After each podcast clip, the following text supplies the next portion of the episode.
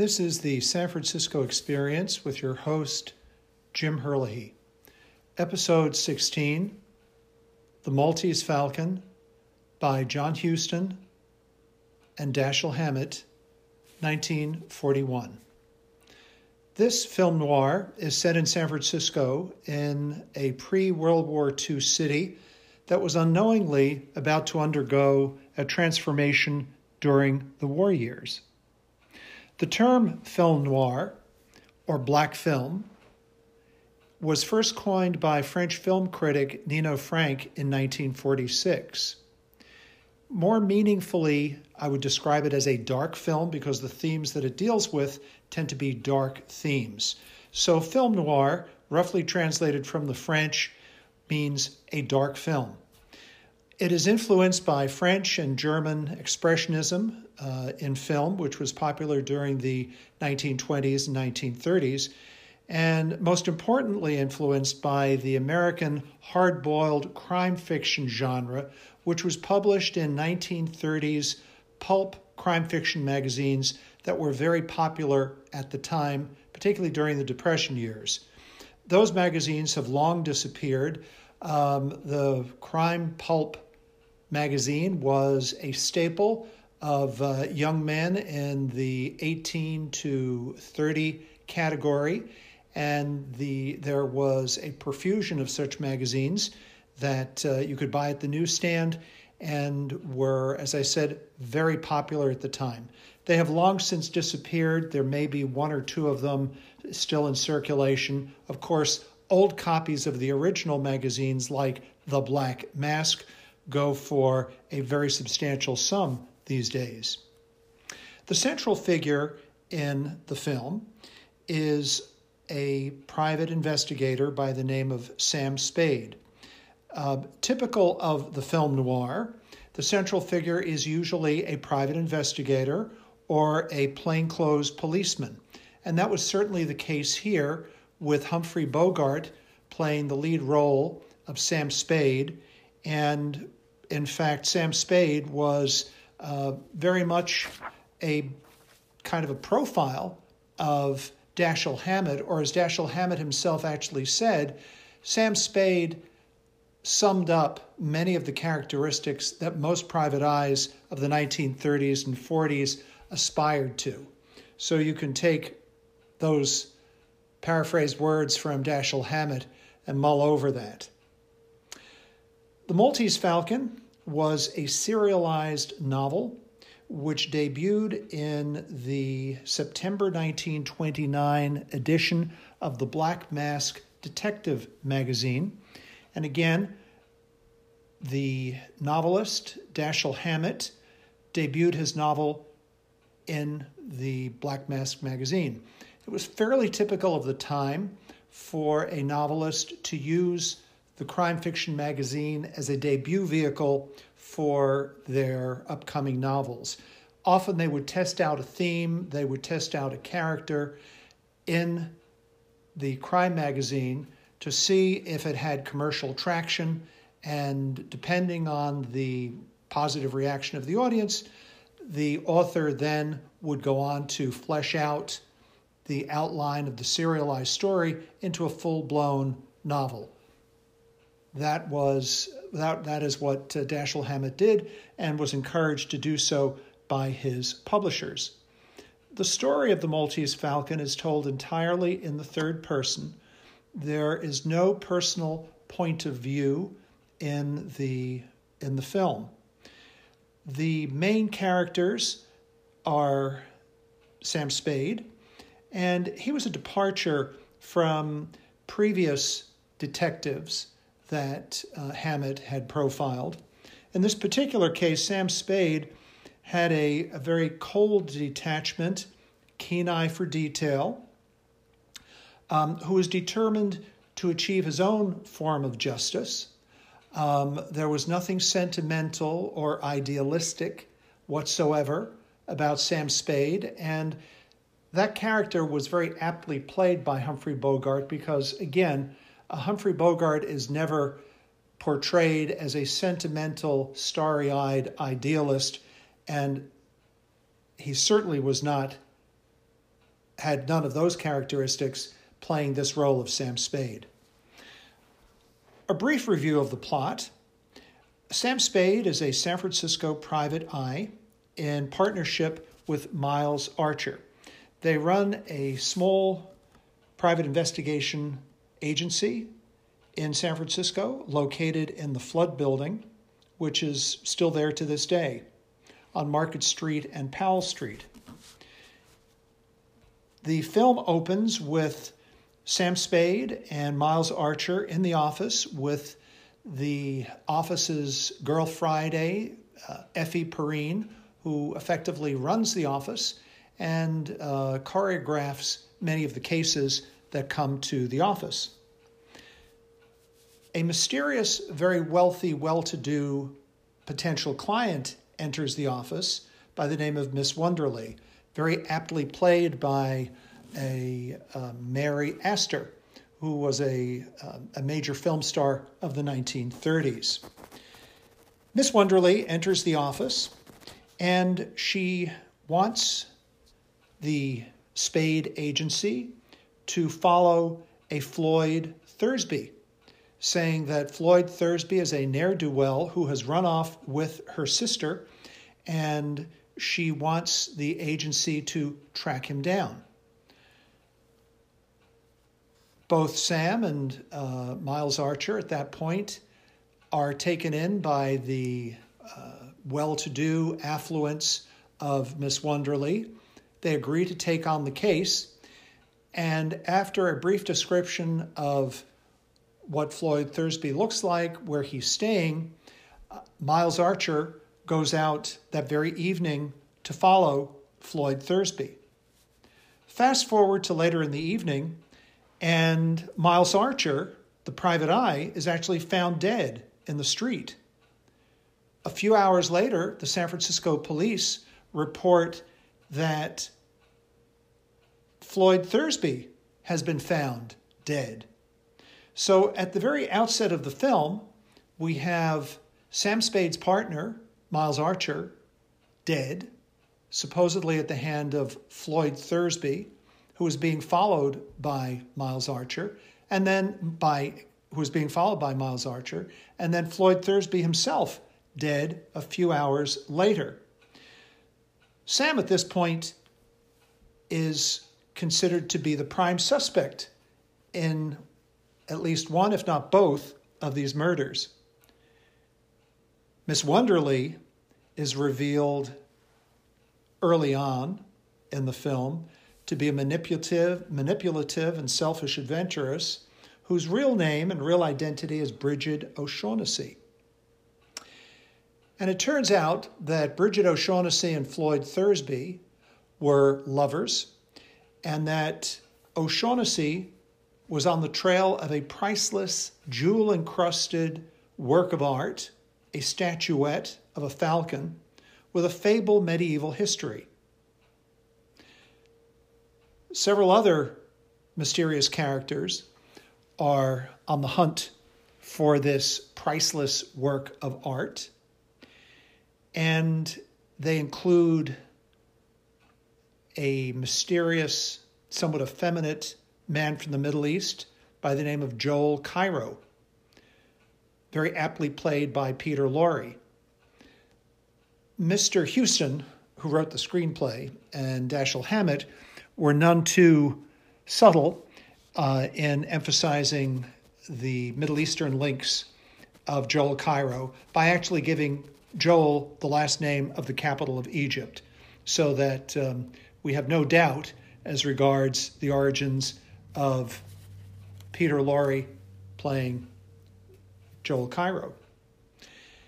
And Joel Cairo is also in alliance with another wealthy adventurer called Caspar Gutmann, ably played by Sidney Greenstreet, uh, the very obese character actor of the 1930s and 1940s. And both Joel Cairo and Casper Gutmann are on the hunt for this priceless work of art. And as a footnote, Casper Gutmann is always accompanied by a vicious thug and sidekick by the name of Wilmer, who in fact was the gunman who gunned down Floyd Thursby. O'Shaughnessy at this point is now very clearly in the crosshairs of Messrs. Joel Cairo, Casper Gutmann, and Wilmer for having double crossed them in Constantinople. And effectively, what had happened was she and Floyd Thursby had been retained by Gutmann to find the statuette. The lore of the statuette was that, again, it was made of uh, solid gold encrusted with jewels, crafted in the 16th century by the Knights of Malta as a gift of tribute to the King of Spain, but had been captured by pirates and had passed surreptitiously, mysteriously from owner to owner in the last 400 years and had been coated in black enamel to conceal its true value. But Gutmann had made it his life work, and it was an obsession, to trace down what appeared to be a worthless work of art, but underneath the black enamel was solid gold and jewels. And he had made it his life work to find this work of art and had retained Brigid O'Shaughnessy and Floyd Thursby to get the statuette from a Russian general in Constantinople. He had paid them a hefty retainer, and both O'Shaughnessy and Thursby at that point, having discovered the identity of the Russian general who had put the statuette on a ship bound for Hong Kong, decided to flee Constantinople with their hefty advance from Mr. Gutmann to flee in pursuit of the statuette to Hong Kong with a view to eventually getting their hands on the statuette, selling it, and becoming multimillionaires. So that was the uh, that was the grudge which Caspar Gutmann and Joel Cairo felt against Miss O'Shaughnessy. Miss O'Shaughnessy, at this point, being the manipulative adventurer who lives by her wits, at this point throws herself on the mercy of Sam Spade, and they end up having an affair. We next see Miss O'Shaughnessy waking up in Sam Spade's bed the next morning, which in the context of 1941 was quite racy. And um, we are led to understand that Sam has now developed a love interest with his uh, with his client, and he's somewhat conflicted while is somewhat conflicted in his feelings towards her. Sam leaves his apartment, leaving Miss O'Shaughnessy there. He returns to his office, and while he's at his office, a mysterious ship captain staggers into the office carrying a package wrapped in newspaper and wrappings. He staggers into the office and drops the package on the desk of Sam Spade and tells him that this is the priceless work of art. Sam, at this point, realizes that the plot is getting thicker and thicker and takes the statuette, goes to a local bus depot, locks it in a locker there, and gives the key to his girl Friday, Effie Perrine. Sam at that point calls the police and then confronts O'Shaughnessy, who then confesses to the fact that she had actually shot Miles Archer with the gun of Floyd Thursby. Sam tells her she has to give herself up, that she will face jail time, that she will face jail time, and that he will wait for her. The likelihood of that happening, um, as we sit there in the audience, uh, is pretty un, uh, pretty unlikely. But that is what he tells her. And even Brigid O'Shaughnessy is uh, somewhat skeptical that that's going to happen. But the cat is out of the bag. She's confessed to Sam. He's called the police. The police are on their way. And uh, the police then take her away, and the statuette is eventually given over to the police. The film has no heroes. There is no winning noble theme. Um, there's greed and murder and law evasion, all very dark themes for a dark time. They were at the end of the Depression. They were on the eve of World War II. And there was no idealism present in this film as a theme. And of course, the genre of the pulp fiction crime magazine was also a was not a medium where you expected to find any light themes, where you expected to find idealism or idealistic heroes. So, the Maltese Falcon is a symbol of extreme wealth, and it is a book which has become a, uh, a symbol, and the themes are greed, deception, corruption, and obsession. Dashiell Hammett was born in 1894 in Maryland. He died in 1961 in New York. He was a crime novelist of short stories and novels. And the Sam Spade Detective was his primary star. He also wrote a series called The Thin Man, starring, which was a film series, which starred William Powell, and that depicted Nick and Nora Charles, who were well to do amateur detectives. Dashiell Hammett's literary agent and partner was Lillian Hellman, who died in 1975.